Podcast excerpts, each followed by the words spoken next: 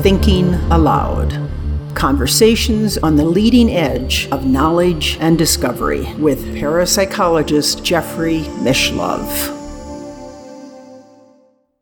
Hello and welcome. I'm Jeffrey Mishlove.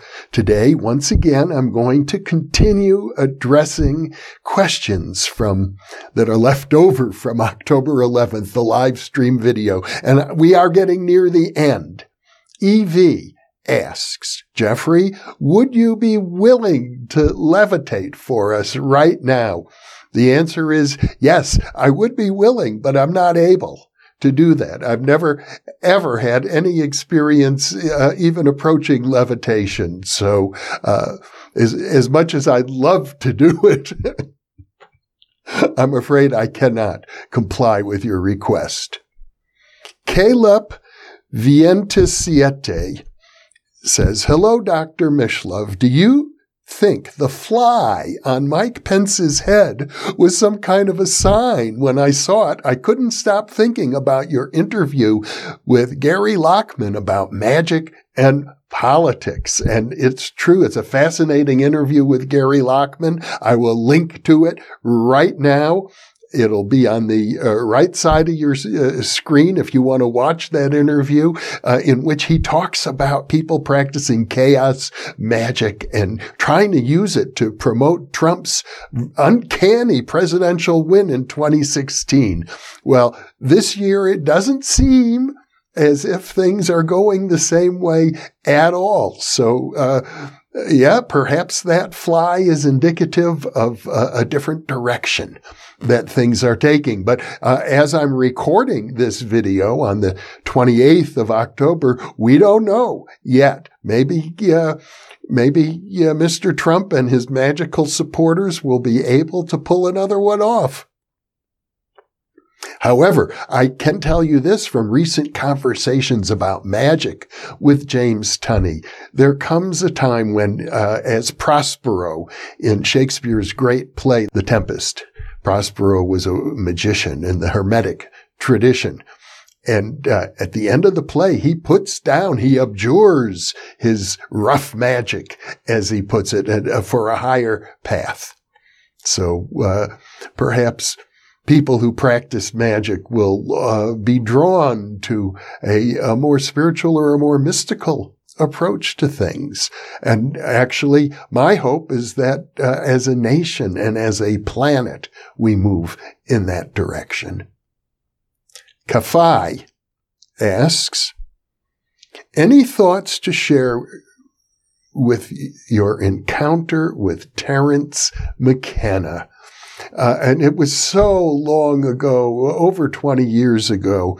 Uh, I did several interviews with Terence McKenna, one of the most articulate, inspiring people I have ever met.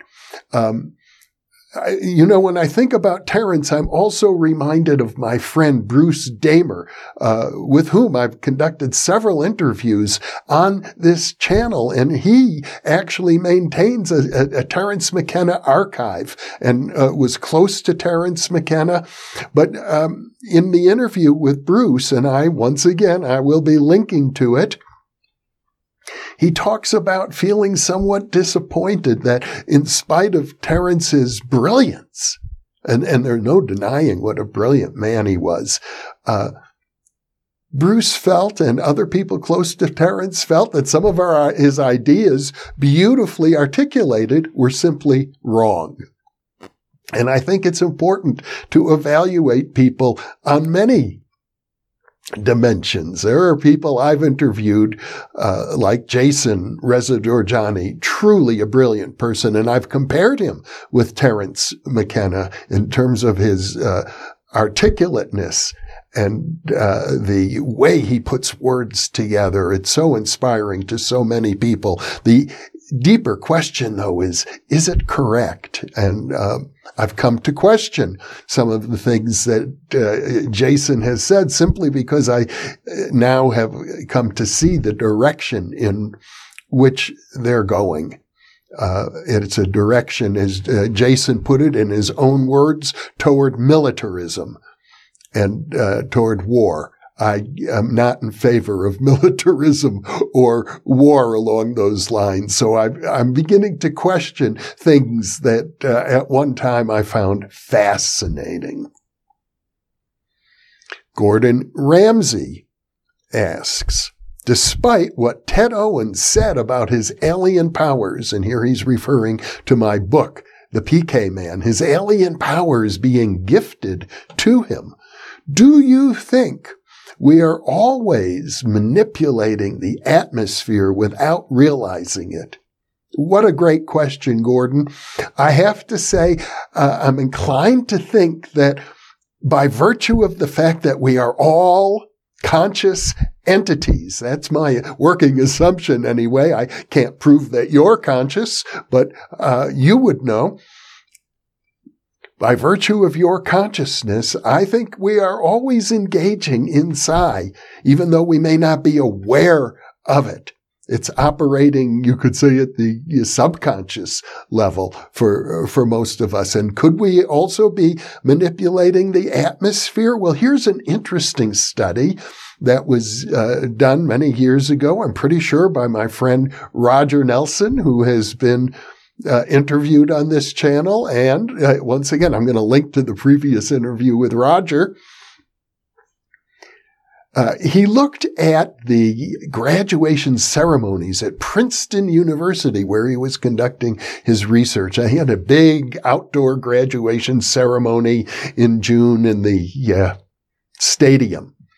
And he compared the weather the day before, the day after, the week before, the week after graduation, and determined that it was statistically significant that uh, the weather was good during the actual graduation ceremony, uh, much more than would be expected by chance. So there you have a research study that does suggest that we are uh, without realizing it, potentially manipulating the weather. I think that's a very suggestive study. Zach Lendahl asks, have you ever thought about using metaphysical power to reverse your age? I have never thought about that. Uh, I do know that the idea was contemplated by um, uh, Sri Aurobindo and his um, the mother who uh, worked with Aurobindo. I think there's even a, a, book out on on the topic of biological rejuvenation and life extension. Uh, so it's uh, while I haven't personally thought about it, other people have. Uh, as far as I know, however, uh, uh, it was not achieved. Aurobindo and the mother both uh, died under uh, normal aging circumstances, to the best of my knowledge. In my own case, I'm, I would say pretty confident based on my review of the literature. I, I probably feel about 99% confident that it, it's not an issue. First of all, I'm having the time of my life at my present age. these are my best years. Why would I want to reverse them and go backwards? Uh, the other thing I have to say is that I'm pretty confident that consciousness will continue in one form or another. So I'm interested in moving forward uh, uh, you know to the next adventure. Someday uh, jeffrey mishlove will be dead but i won't be in in my estimation. I will continue even after jeffrey mishlove dies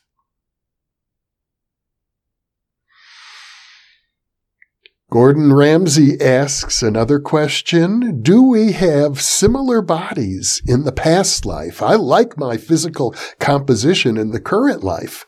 Well, you know, I've done several interviews on this channel with my friend Walter Semkiw. I'll link to one of those. And uh, yes, Walter maintains that there is our, our, features are roughly the same from lifetime to lifetime. And he cites some of the research uh, from Dr. Ian Stevenson to suggest, uh, minimally speaking, yes, it's possible that we have a, a similar structure, similar composition. It follows the idea that the tendencies get carried forward, not the karma necessarily, but the tendencies get carried forward from lifetime to lifetime. So I, I'm inclined to give that, you know, better than a 50% probability. I'd say 65% likelihood that in your next lifetime uh, you will have similar features to, to your present lifetime. That's the way I'd put it. Andre asks, what is your view on Carlos Castaneda's books? Carlos Castaneda's books are very controversial. There have been uh, people who have claimed he made up a lot of what he wrote, that it wasn't well documented, that he should never have received a, a doctoral degree in anthropology from UCLA. I think he got his a few years before I got my degree from Berkeley in parapsychology. But I do remember once hearing a lecture by the great anthropologist Margaret Mead in which she was asked a similar question. And basically she said uh, she can't attest to the authenticity of his writing. She wasn't on his faculty committee. She didn't supervise his work, but she said from her knowledge of shamanism, which was quite extensive, uh, she thought that uh, what he wrote was quite consistent. She had no problem with it from that perspective. Uh, so those are my thoughts. Mystic State asks, isn't spiritual power and magic the same power? Well, yes and no. I've been conducting interviews recently with my friend James Tunney, the Irish barrister who lives in Sweden. And we've been talking about the difference between magic and mysticism. And yes, you could say that uh, they're working with the same energies, what parapsychologists basically call psi which uh, we can think of as extrasensory perception and psychokinesis, the uh, ability to receive information and the ability to change things in the outer world.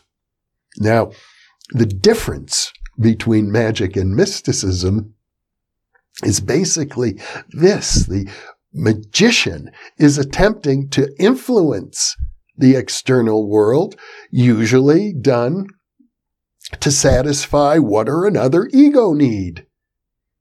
The mystic is essentially engaged in a process of ego dissolution in order to uh, achieve a higher form of realization, a form of cosmic consciousness. Now, there's some overlap. It's not as if humans have to be only one or only the other, but many mystics say that the problem with magic, the problem of exercising one's psychic abilities is one develops an ego attachment. And that can be a hindrance to further evolution along a mystical or spiritual path. Ethan Margalith says, Do you think we can ever know reality? Many of the authors you interview have fascinating, incredible, yet inconsistent views of reality. They cannot all be true. Well, Actually, Ethan, I'm not sure they cannot all be true. You know, uh, William James in uh, his interesting book, A Pluralistic Universe, suggests that they might all be true, that we each have a, a different take on reality. Uh, very few people have uh, exactly the same reality. I suppose there may be areas where people will agree with each other, but when you look at the fine points, like any group, take politics, for example, or religion, they say about Jews, if you get four Jews together, you'll have five opinions.